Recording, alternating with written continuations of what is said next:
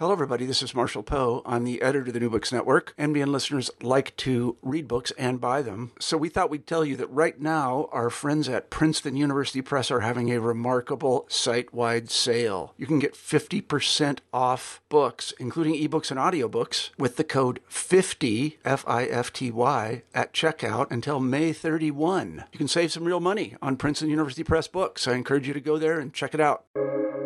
Welcome to the New Books Network. King Herod, even though he was considered by both Jews and Christians to be a bad person, has somehow risen to a national hero within the context of um, contemporary Israeli politics. Things can get weird when political forces start to bend the past to their wishes for today. Professor Katharina Galor, an archaeologist who has done a lot of excavation in Israel, and the author of the Archaeology of Jerusalem, takes us through the history of Jerusalem from its Canaanite beginnings to the capital of Israel today. In the process, Kati talks about the politics of digging up the past in the Holy Land. And finally, we turn to the problematic German miniseries Unorthodox that was so popular on Netflix recently, and its portrayal of traditional Hasidic Jews in New York and progressive Germans in Berlin.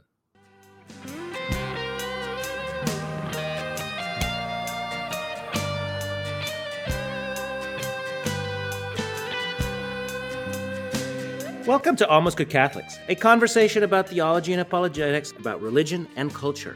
I'm your host, Chris Odinius, and I get to ask interesting people who have thought about the big questions to share their conclusions, to explain what we know, how we know it, why we think we know it.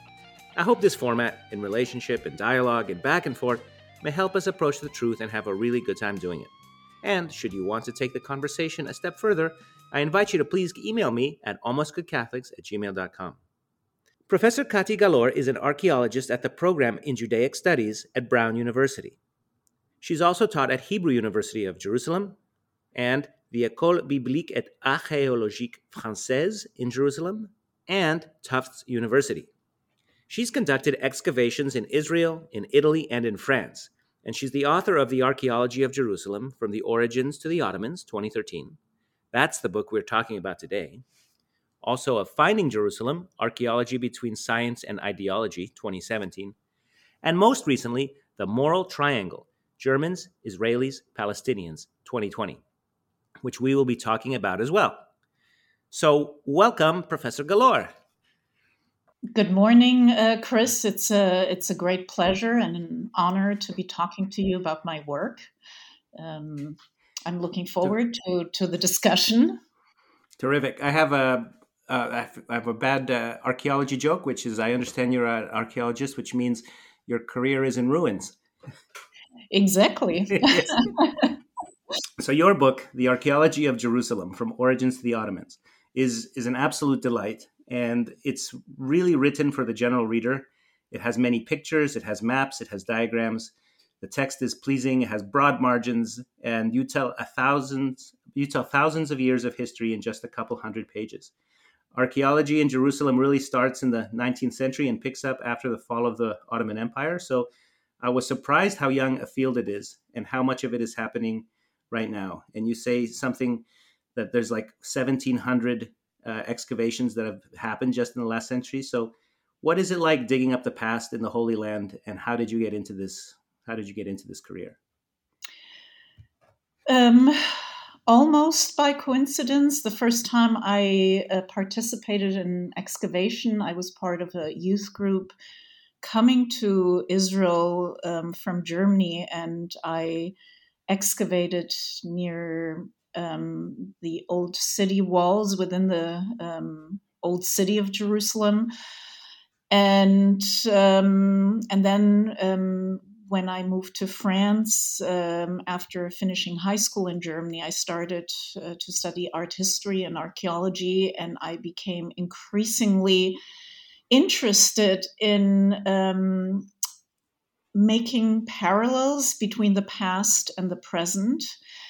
And uh, for me, it was for me personally, it was also very much tied to a quest for my own origins and for my connection to Jewish history, and um, I think there is nothing more convincing and moving for me than holding history in your hands. I'm very much a visual person, and um, I know that most people think uh, they can come closest to understanding the past by uh, reading scriptures, by reading texts. Um, many people respond more to words. Um, for me personally, I, I I, I, enjoy reading texts, of course. I mean, otherwise I wouldn't be writing. Otherwise I wouldn't be an academic. But but I I also respond very strongly and perhaps most strongly to everything that is visual and material. So for me, um, conducting a dialogue about identity, history, faith, uh, Judaism, Judaism in dialogue with Christianity and Islam, uh, Judaism in dialogue with uh, with history, with texts, and with politics um, is something that uh, I've always been very, very fascinated by. Mm-hmm, mm-hmm. And one of the things that I most enjoy about your book and about archaeology in general is that the artifacts will tell us a story that people don't often think of to write down, the things that they don't realize are important, but we, a thousand, two thousand, three thousand years later, find super interesting. So in your book, we learn a bit, uh, quite a bit about daily history of people. Um, and you describe and include many pictures of ordinary people's dwellings, frescoes, mosaics, jewelry found in tombs, little oil lamps and dishes. I learned from you that um, stone stone dishes, stone um, uh, eat, eating eating ware and cookware could be preferred because it didn't need to be purified by kosher rules like uh, ceramics, and there was so much limestone next to Jerusalem. Um, you, you, show us about water systems, tunnels, baths, and pools from the ancient mikvah to the Ottoman hammam. Um, so, what are some of the most interesting discoveries that you have made about people that they would not have thought to share with us, and that um, you enjoy sharing with people today? So, for me, I, I believe initially when I started to carry out excavations and then also later on co direct and direct my own excavations, um, I, I was mostly interested in the stories that an object could tell, but increasingly I was aware that the objects um, can only only have a, a, limited voice in telling stories, and that it's actually um, the the archaeologist and the context of an excavation that very much determines our understandings of the voices that are in the object, that are in artifacts, architectures, and sites. And I've become um, increasingly aware of how dependent um, the interpretation of an archaeological um, site depends on on the context and depends on the individual archaeologist and also the archaeologist uh, archaeologist's own background and um, the context in which uh, the archaeology has studied and learned and um, developed as a professional. And so, actually, when I was approached by Yale University Press um, to write this book, uh, to write the survey book on the archaeology of Jerusalem, I was already very conscious about the fact um, that I didn't come as a neutral observer or that as an archaeologist you carry a, a certain um, perspective and uh, that it can influence uh, your interpretation of certain sites. Um, I was trained uh, mostly in France, but also in Israel and to some extent in, in the US by mostly Jewish and um, uh, Israeli archaeologists, and I was very much aware that um, um, this school of thought carries a very um, specific context. Um, um, which is not without influence of um, Zionist ide- ideology and mm-hmm. the Israeli desire, even in the current context, to to educate. Um, Israelis and, and the world about the connection of this very young state um, with a past that is more than 2,000 years old. Mm-hmm. And so rather than writing this book by myself, I um, I actually reached out to uh, a colleague, uh, Hans Wolf Blöton, who at the time was the, the director of the German Archaeological Institute in Jerusalem and who was trained in, in a very different school, who um, had many more context on the Palestinian side. And um, so I, I, wanted to make sure that my knowledge and my perspective um, is is is um, um, not necessarily countered, but that there is an additional voice from a person who comes from a different perspective. I think I I became very sensitive to this question of objectivity and subjectivity in archaeological inter- interpretation because I started to work to uh, my my teaching career began in two places in Jerusalem. When I finished my PhD, I I taught for uh, four years in the Rothberg School for uh, overseas students at the Hebrew University, where I had mostly Jewish and to some extent Christian students, but it was an Israeli institution. And I um, also started to um, to work and teach at the same time at the École Biblique et Archéologique Française in each, East Jerusalem, that um, had a number of um, students um, coming from the background of biblical studies and uh, theology, Christian theology, some academics from France, but also Palestinian students. Mm-hmm. And it, it, and in both places, I was asked to teach the same subject.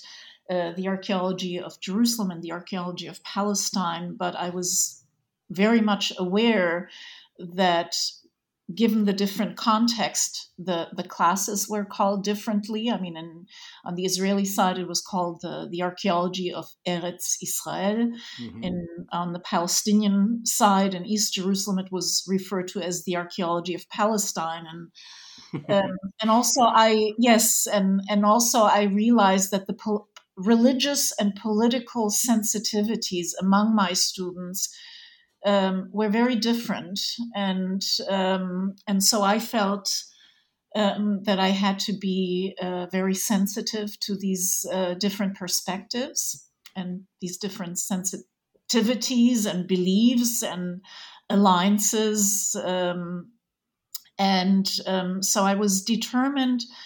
Uh, from the very beginning of my teaching career and also my uh, my research to do justice to the different views and voices and perspectives and to try as much as possible uh, to, to stick to facts mm-hmm. and to stick to the data and not let my own perspective carry me away or let me influence in, in how I understand visual material culture. And putting this as my goal actually made me realize how much um, archaeology probably um, n- not only in Israel, but especially in Israel, Palestine, especially in the context of Jerusalem, uh, have been shaped by uh, by religion mm-hmm. and by political aspirations from the very beginning of archaeological fieldwork in uh, the mid 19th century to the very present. And it yeah. has obviously become more complicated in the context of the Israeli Palestinian conflict. Yeah, I can really feel that in these pages. And um, I'm sure that was difficult to speak to both uh, groups of students at the same time about the same thing, but clearly it has trained you to think um, in this way. So maybe why don't you tell us uh, briefly the story of uh, Jerusalem, just the facts, just the facts, uh, and it begins as a mountain fortress, which uh, you know most places are by the water, but uh, um, I learned from you that Jerusalem is up in these mountains, which in the you know in the Bible um, everybody's always going up to Jerusalem, you know, or down to Jericho, that sort of thing. Um, yeah. And this was only made possible because there's a spring there, the the Gihon, and it was founded as a defensible fortress for the Canaanites. And tell tell us a bit about the yeah, where did so, Jerusalem come from? Yes, so you already mentioned uh, the Gihon Spring, which was the only freshwater source available, which is really the the key point for any ancient uh, settlement. I mean, the um, location on a hill is is a second component, even though in uh, Jerusalem that elevation is a little bit compromised because the original Canaanite Bronze and Iron Age city was actually located um, not at the highest spot. Hmm. Um, so, so in, in in the case of Jerusalem, the proximity to the um, Gihon spring, to the only fresh water source, was actually more important than the height. Um, so the the location of the Bronze and Iron Age city, the Canaanite city, and the city of David are located actually outside of the current boundaries of Jerusalem's old city, which is to the south of the Temple Mount platform or the Haram al Sharif, which is not the highest spot. And neither is, by the way, um, the Temple Mount platform, the Haram al Sharif. The Western Hill, uh, the area today occupied by the uh, Jewish and uh, Christian quarter are actually located at a higher spot uh, than the Temple Mount, which is also quite unusual for an old city. Usually, uh, the Acropolis is like the Acropolis in Athens, for mm-hmm. example, in, in, ancient Greek and Roman cities. The Acropolis, the the um, holy sanctuary, um, uh, the temenos supporting uh, the temple is usually located at the highest spot, but in the case of Jerusalem, a compromise had to be reached because the most convenient place um, in terms of um, um, the extent that this this compound could take was um, on the eastern hill, which is uh, the, or Mount Moriah, as it is mentioned in, um, in, in, the Hebrew Bible. So Mount Moriah or the Eastern Hill is slightly lower than the um, Western Hill, um, but slightly higher than the city of David, the location of the earliest Bronze and Iron Age cities. And this so is because by, of the water, because of the spring? Because of the water, because yeah. the dependency for survival of a water spring. Yeah, and you have to be close to it in case you're surrounded by enemies. You can't be separated from your water.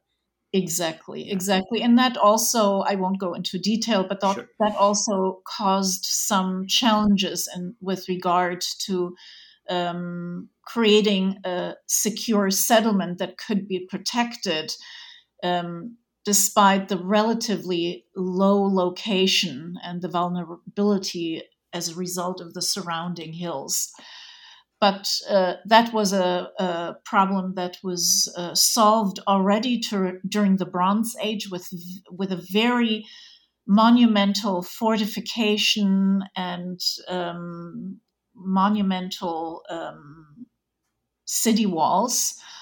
The earliest were built um, in 1850 BCE, so it postdates the earliest dwellings which date back to the early and middle Bronze Age. And uh, the the um, the city that is really um, of importance for the um, Hebrew Bible and um, the New Testament is, of course, the city of David, the Canaanite city that was already in place when um, King David um, conquered the city of Jerusalem from the Jebusites around 1000 BCE, so approximately 3000 years ago. And the city that then developed under King David, um, under King Solomon, under the Israelite kings, and um, this whole question about how um, um, what do we know about uh, this early Israelite city? How, what is left? What are the traces that are left? And there's a lot of controversy around the fact that we have actually very few remains um, from this period, among others, because the city was destroyed and rebuilt, usually on the rubbles or uh, most of the time um, not on the foundations of earlier buildings, but in most cases, um, new building um, phases were um, established right on, on bedrock for question of stability. So, as a result, because the city was conquered and rebuilt more than 30 times throughout its um, 5,000 years of history, um, the the our data, our physical data from the period of King David and King, King Solomon is very limited, and we do have some structural remains and some artifacts um, that correspond more or less uh, to this period as we reconstruct uh, um, the historical context based not only on um, uh, on the scriptures, but also based on external sources. But then there is the question of um, whether we actually accept the fact that these are actual material remains that can be linked to King David, or if those are just material remains that um, uh, that are uh, three thousand years old. Mm-hmm. Because, yeah. Um, I mean, in most cases, I mean, it's it's very rare that uh, when we conduct excavations and we find a palace or we find a dwelling that we uh, will um, excavate the d- dwelling with an inscription intact that will tell us, "Hello, I'm uh, I was used as the palace of King David," or "This is the temple that King Solomon built." Um, so usually there even though when we do do deal with visual and material remains and these are things we can see and touch it is usually only by extrapolation from other external sources that we have to complement the the missing links and complete the picture mm-hmm. so, so there's there's those archaeologists who say well um, we have uh, the scriptures, we have um, the Hebrew Bible, we have the New Testament that give us some information about King David and his building activities. Um, and uh, we do have um, archaeological findings that complement or that uh, correspond more or less to the time period in question. And so we are convinced that these are um, remains that should be brought into dialogue with um, King David and his rule. And then there are other archaeologists who take the opposite um, um, um, view and, and will say, well, we have absolutely no proof for the historicity of, of the texts, and the archaeological remains are so um, fragmentary they can not tell us anything. And then there's like the middle route that um, um, many scholars take and say we believe in the historicity of the of the text and and the fact that there was a king david and that there was a city of david. And the reason that we have so few remains is um, precisely because we know that the city was destroyed and rebuilt so many times, and therefore we can't expect to have um, all that many remains from this period. Yeah, and um, for me, just looking at your sketches um, of the first temple and the second temple and how different they are. The first temple, 3,000 years ago, under um, David, or rather Solomon, the Babylonians just destroyed it around 600 BCE, and then yeah. after the, the the Jews returned to Israel, um, they built the second one, which is the one that you know Christians will think of because that's the one that Jesus is visiting. Um, but the politics of it, you wrote this very interesting article about how much emphasis King Herod gets. So for for Christians, especially now at Christmas time, Herod is just this petty tyrant, this little client king of the Romans who are um, distant and not not really interested, but he's clinging to power and he's killing children and and so on. But as you say, there's politics in archaeology. Um, you make a very interesting argument in your article that the reason Herod gets so much attention is because it helps the Christians focus on the time 2,000 years ago that they are most interested in, and it allows um, uh, Israeli Jews to say, "Look, we were here this long ago, long before there was, you know, 600 years before Islam, and so on." Do you want to say anything either about the two temples or the whole Herodian emphasis that you that you found so um, so striking? Yeah. Yeah, I can I can do both actually.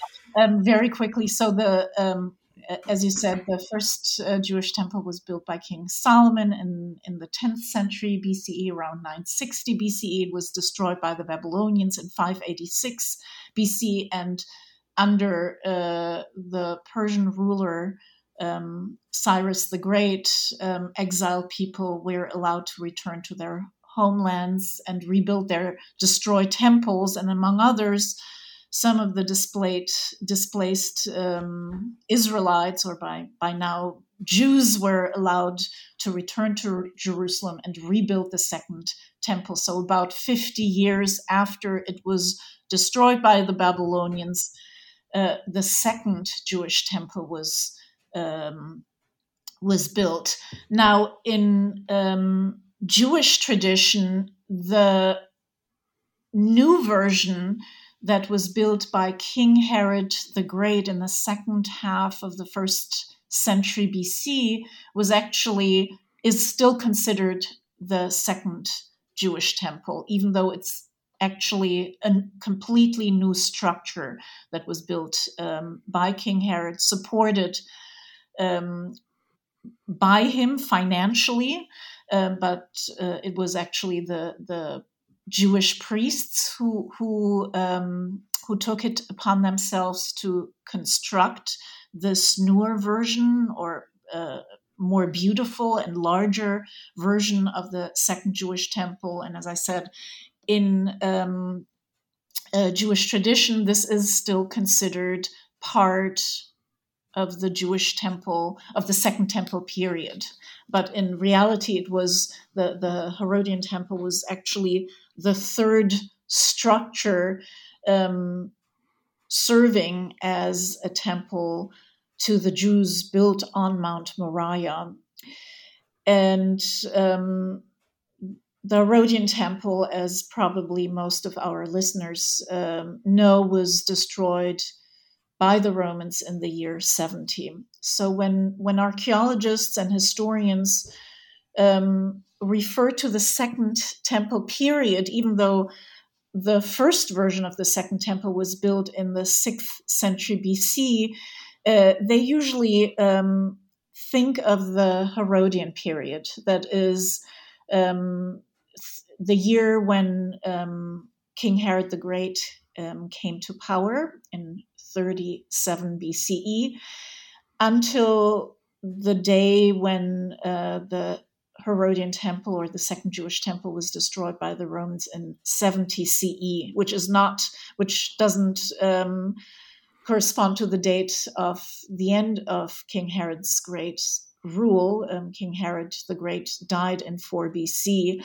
but his sons and grandsons continued to rule over Jerusalem and Judea uh, and the uh, the kingdom. And um, so the Herodian dynasty really only came to an end when the um, Herodian temple in Jerusalem and um, significant parts of the city of Jerusalem were destroyed. Now, um, with regard to your second question and the political dimension of why King Herod, even though he was considered by both Jews and Christians to be a bad person, has somehow risen to a national hero within the context of um, contemporary Israeli politics is because, in contrast to the relatively few physical remains we have from the period of King David and King Solomon in Jerusalem, and where we really need a lot of uh, imagination, a lot of help from the text, from the scriptures, and models and 3D reconstructions to really be able to imagine what Jerusalem, what the city of David may have looked like some 3,000 years ago in the context of Herodian Jerusalem, in terms of what is left, in terms of the urban structure, the urban design, private dwellings where people used to live, in terms of the public architecture, in terms of the Temple Mount platform, we have really very significant remains that are still there, that still very much define the urban landscape of Jerusalem's old city today. And so we need much less help from the scriptures and from from um, 3D models and um, creative artists to imagine what it would have looked like. I mean, th- these are very, um, very striking um, architectural remains that that are still there that have um, survived in, in many cases up to um, 10 or 20 meters above the ground. Very, very impressive structures. And so it is as as a as a tool that that helps to recreate the Judeo-Christian heritage. It is far more powerful than the very uh, meager remains we mm-hmm. have from the time periods of King David and King Solomon. Yeah.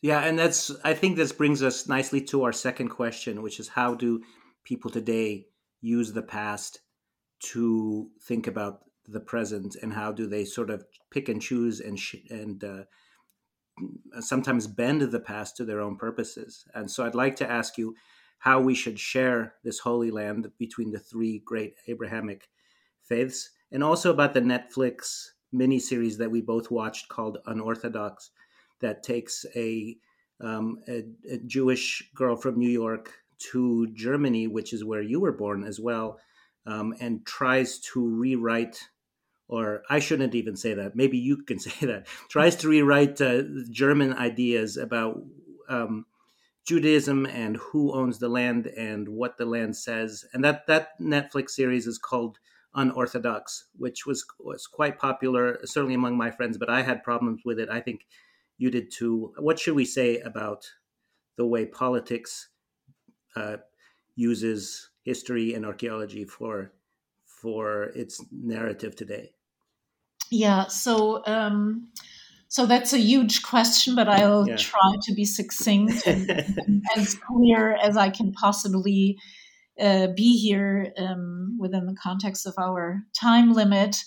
Um, so I, I already um, spoke a little bit about how I became aware of um, the relevance of religion and politics for archaeological interpretation, and where um, why in the early part of my career I tried to be very careful in how I um, dealt with the data in the ground, below the ground, and above the ground. I mean, a lot of the antiquities are still um, standing monuments that don't have to be dug up, but uh, there's also something um, we refer to as the archaeology of standing monuments. So there's architectural remains above the ground that um, where we use very similar methods to um, in terms of phase, try to phase and date um, building sequences and um, different phases of usage and occupation.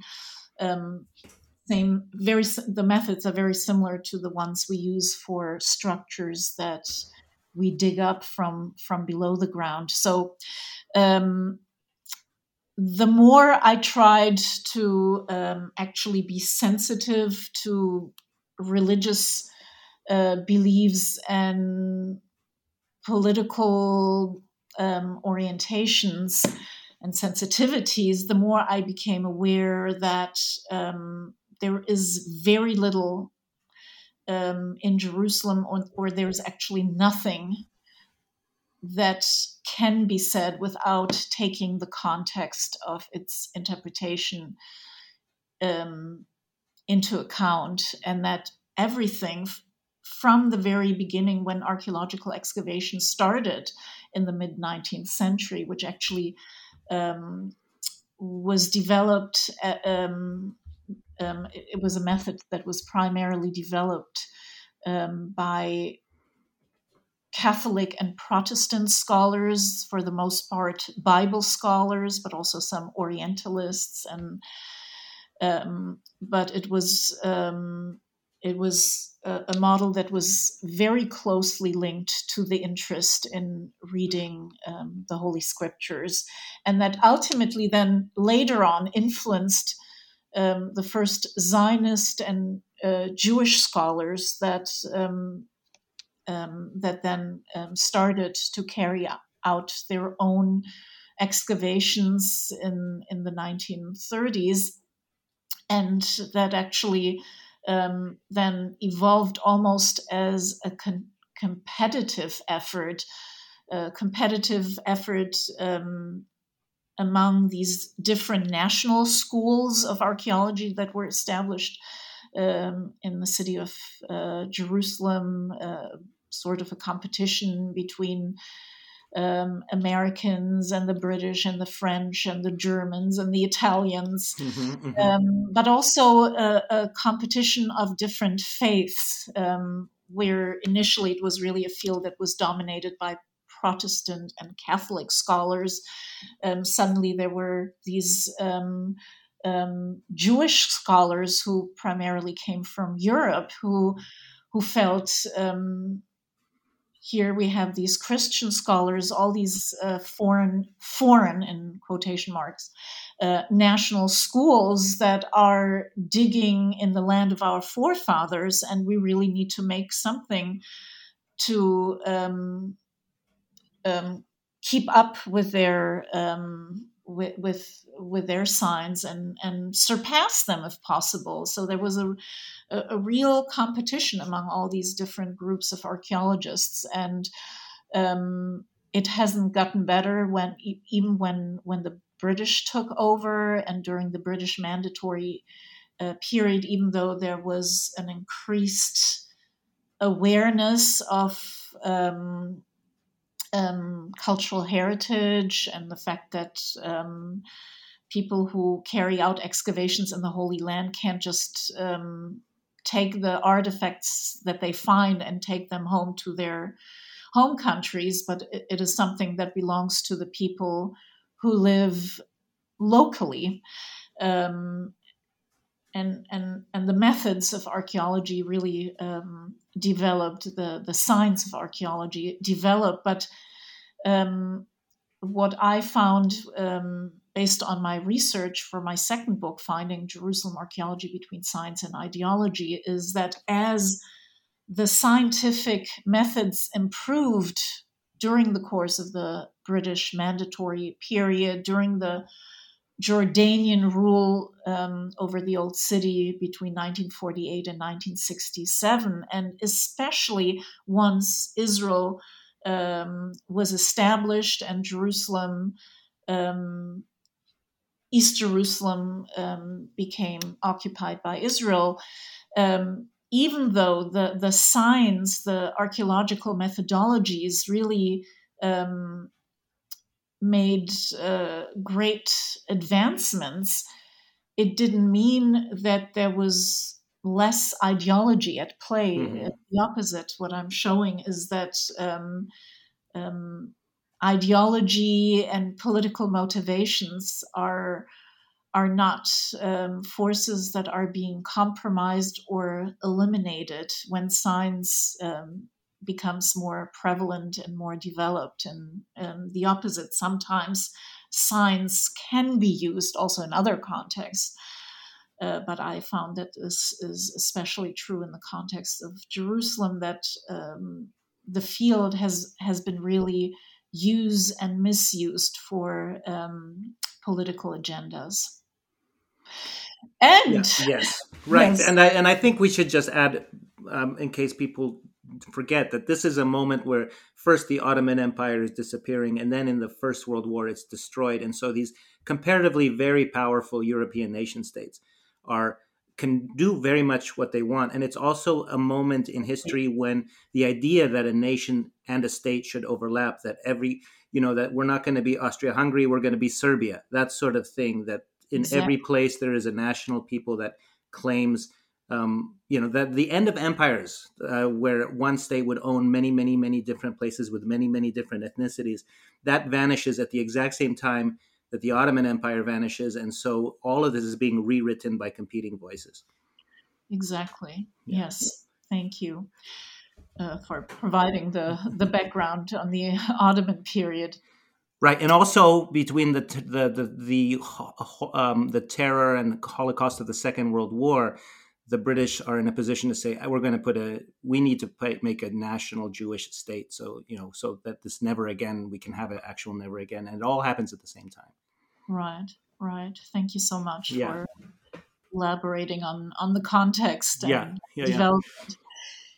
Yes, and uh, unorthodox. Yes, well, I, I must say, I mean, I, I, I also have a lot of friends who very much enjoyed the show and I actually thought at the beginning I'm all by my all alone on, on um, being a little bit more critical, and um, I, I, didn't find too many uh, colleagues or friends who who shared my views. Uh, but uh, you have actually shared two articles that were quite negative uh, with regard to the show, and which uh, actually highlighted um, one important point, which is um, that uh, this uh, that the directors of the movies um, were not from an orthodox milieu and they very much came as outsider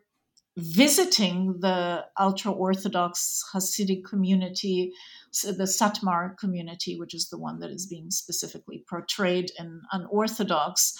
They came for a brief city and looked at the houses, at the streets, at the neighborhood, at the dresses, um, but they were not really.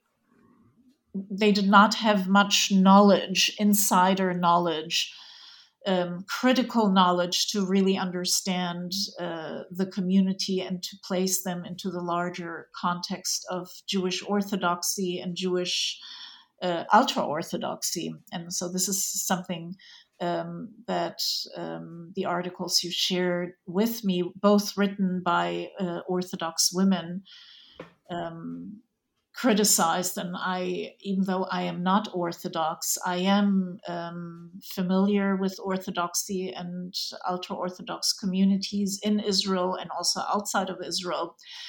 And and i've um, some of my scholarship deals with uh, these communities. And i also felt um, that it was very problematic to provide such a um, very negative um, portrayal of this Hasidic community, um, especially in the context of Germany, because mm-hmm. there is very little knowledge about Judaism and very little ability ability in the German context to dis- distinguish, to make this distinction of um, who is providing this uh, very particular um, one sided perspective of um, Hasidic Judaism.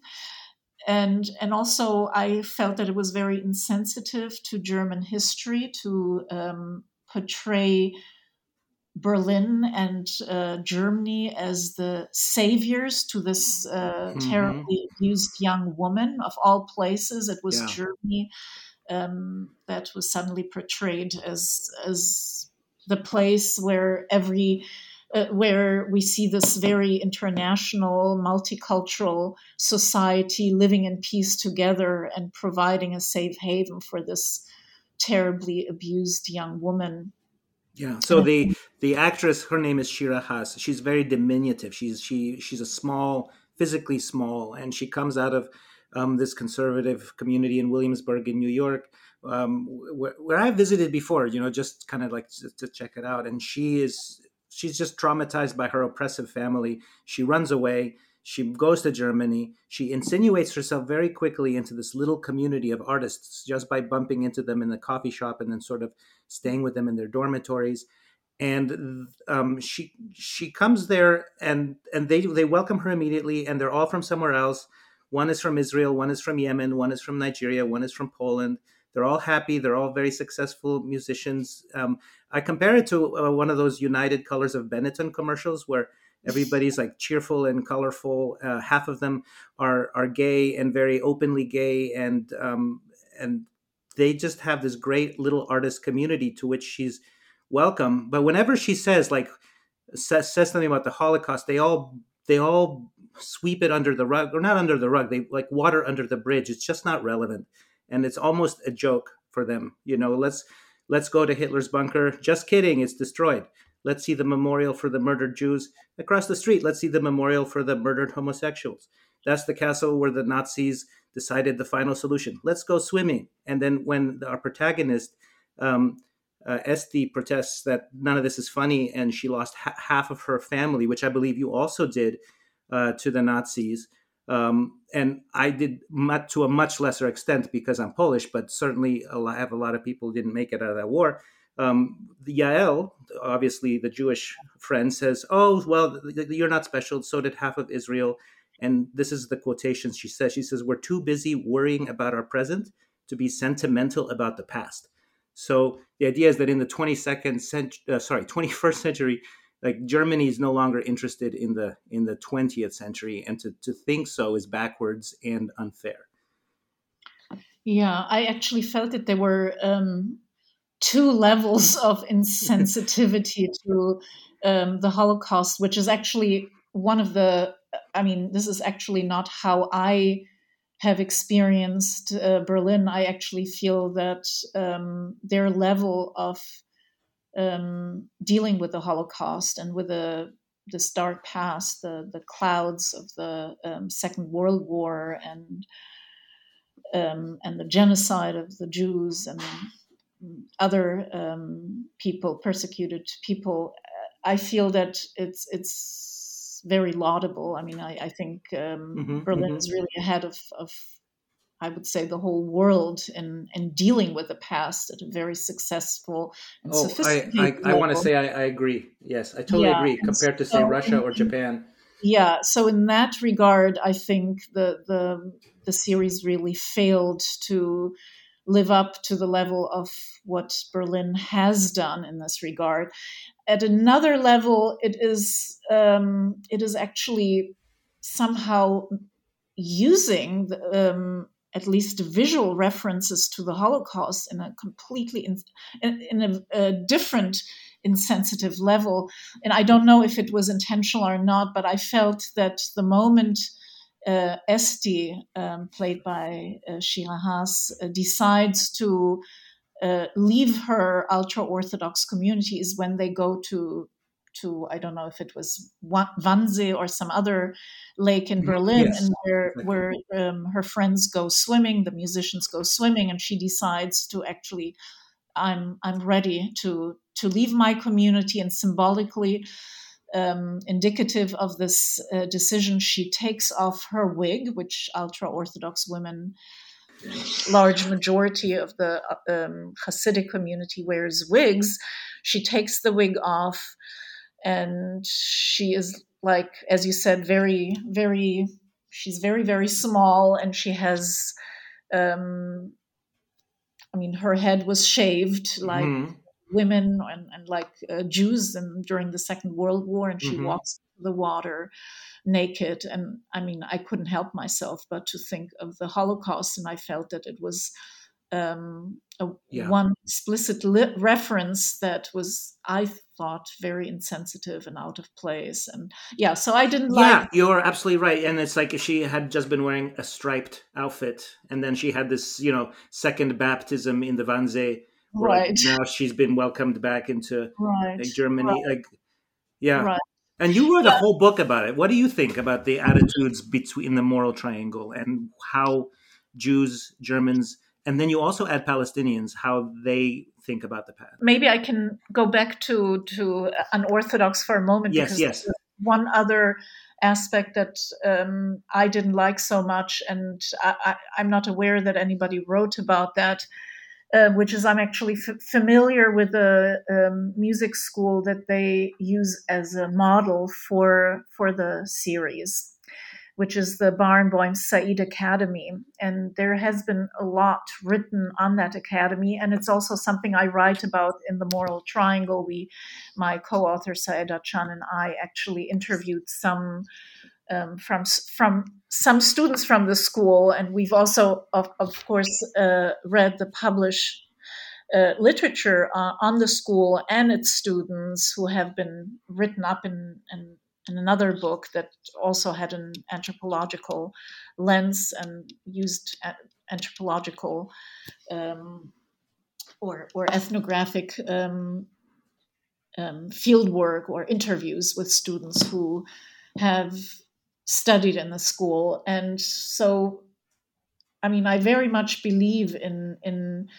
in their goal to create a bridge through music and to bring Arab and Jewish students together. And while it may be successful at some level, there's also a lot of students who who report on going to the school because of the musical level and because it provides them an opportunity that they would not have otherwise and that they're willing to to make music alongside or together with uh, people they consider their enemy and that it somehow works despite the fact that they are enemies.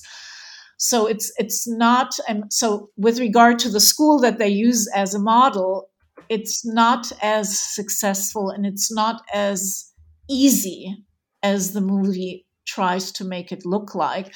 But there's um, also um, a lot of literature on on Berlin about the um, migrant communities and about um, about this desire of the city of Berlin to describe itself and to sell itself as uh, multicultural. There's actually a lot of problems um, about um, the difficulties of integrating um, migrant communities, the Muslim community, Muslim uh, refugees. There is the problem of having created parallel societies where Germans live quite separately from um, migrant communities. Um, and where there is a lot of fears and a lot of bad press and uh, about uh, violence and criminality and, and um, unemployment among um, Muslim communities or, or um, um refugee communities, which is actually not true. I mean, um, there is not an increased level of, of criminality or violence as a result of uh, the refugee communities. And I mean, there, there's a lot of problems and um, and the series makes Berlin look like um, a safe haven, uh, a very successful model of multicultural cohabitation as the savior of this um, badly um, abused um, Orthodox yeah. Jewish women. No, that's right. And and she could have moved to Jerusalem or Tel Aviv. She could have moved to Los Angeles. She's living yes. in New York right. Yes. and the the weirdest thing is her estranged mother who was ejected from this orthodox community sends her these documents with with with the stamps of the third reich proving her uh, ancestry from germany. And she's like aha i am a german. Uh, here's my safe place. With with these documents with the swastika and the eagle and everything else stamped all over them she's like i'm going to germany. Yes. Yes, and and that brings me to your the the other question about the moral triangle, which yes, uh, yes. really deals with this very complicated situation um, of the is, uh, recent um, Israeli migrant community um, that has settled in Berlin with a more established and much larger, almost twice as large Palestinian community that lives in, in Berlin, and their relationship with each other, but also their relationship with Germans. And um, the, with the big central question we ask in this book um, to what extent is Germany and are Germans today responsible what happened during the Second World War, but also towards uh, the current migrant community, specifically the Israeli and Palestinian migrant community that lives in in Berlin. There are roughly 30,000 uh, Israelis and about 60,000 Palestinians who currently currently live in in Berlin. So, what is Germans and Germany's responsibility towards these migrant populations who live in Berlin? Um, but also with regard to the Israeli Palestinian conflict towards the populations who live in the Middle East because uh, we all know that the establishment of uh, the state of Israel was not a completely disconnected reality from um, the events of the Second World War. It was very much historically um, linked. Mm-hmm. The, the, fact that uh, the world was largely supportive of creating a Jewish state in Palestine. Yeah. Um, I don't want to take more of your time because you have very kindly given me an, an hour, but would you like to have a, a, last word and sort of say the conclusion that you have discovered from your many, many interviews with? Uh, well, I, I actually don't see why Germans would feel responsible for Palestinian refugees. I understand, of course, why they have a great debt to Jews. But uh, what what did you discover? What do the Germans think? What do the um, Jewish uh, diaspora living in Berlin today or the Palestinian community there think? I think there are many um, Germans who would agree with you that um, there is this uh, great responsibility that um, contemporary Germans have taken on themselves as descendants of uh, the Germans who who were um, responsible for um, creating the Third Reich and for participating in the policies and execution and murdering of, of many Jews. Um, so um, many Germans feel, I mean, we, we, we take responsibility, even though it wasn't us directly, but um, we live in Germany, we call ourselves German and um, we feel that we have a great responsibility to deal with um, with to understand what happened. How can we prevent this from happening in the past? And as a result, we also have great responsibility not only to the Israelis who come to live in Germany, but to Jews in general and to Israel as a state to make sure that uh, Jews will always have a country where um, where they are safe and secure um, from other nations that may want to to kill Jews or hurt Jews. And so, yeah, there are many um, Germans who, who who feel like that, but there are also um, many Germans who feel because it is um, partially as a consequence of what happened during the Holocaust that Israel was established as a Jewish state in Palestine, where the majority of the local population was actually Muslim and Christian and original to the land, and where many um, lost their lives and their homes and livelihoods and had to escape, which ultimately created the Palestinian refugee crisis.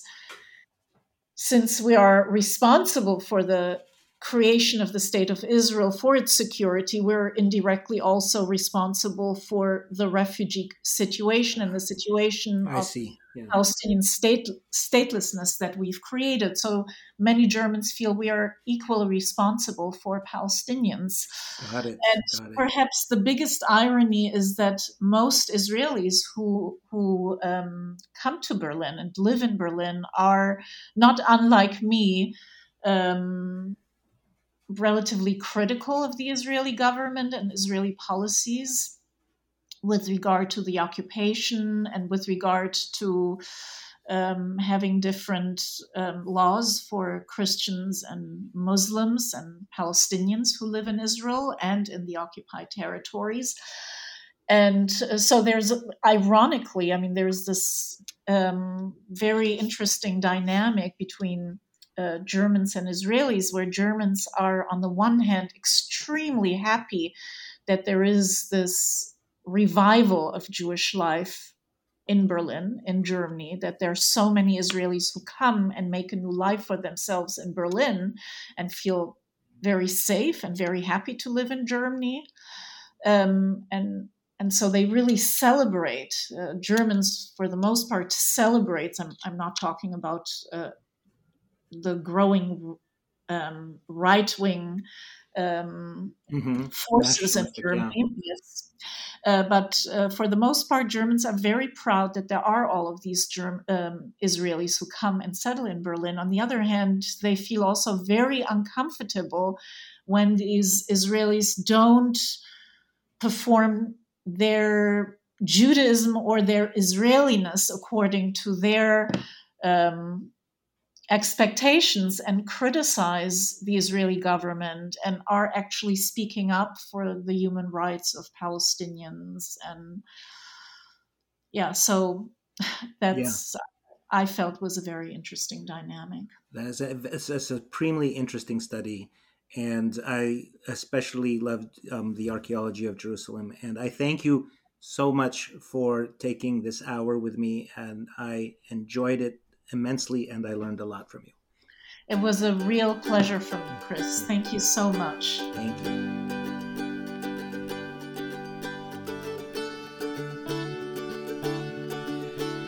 Chris Udinitz and Kati Galor recorded this conversation on January 4th, 2023. It was the feast day of St. Elizabeth Ann Bayley Seton, or Mother Seton. She was born a wealthy New York Episcopalian, married a businessman, and had five kids. But after her husband died in 1805, she converted to Catholicism and opened a school in Boston to support her family. Later, a second school in Baltimore. It was the beginning of Catholic education in America, and Mother Seton also founded the Sisters of Charity, the first American religious community for women to support her parochial schools. Our music is from Josh and Margot of the Great Space Coaster Band. Check them out at www.gscoasterband.com. Our logo of the dog is from the Dominican Friars of England, Scotland, and Wales at www.english.op.org. I'm Chris Odinius. I thank you for listening, and I invite you to email me at almostgoodcatholics at gmail.com. I'll talk to you soon.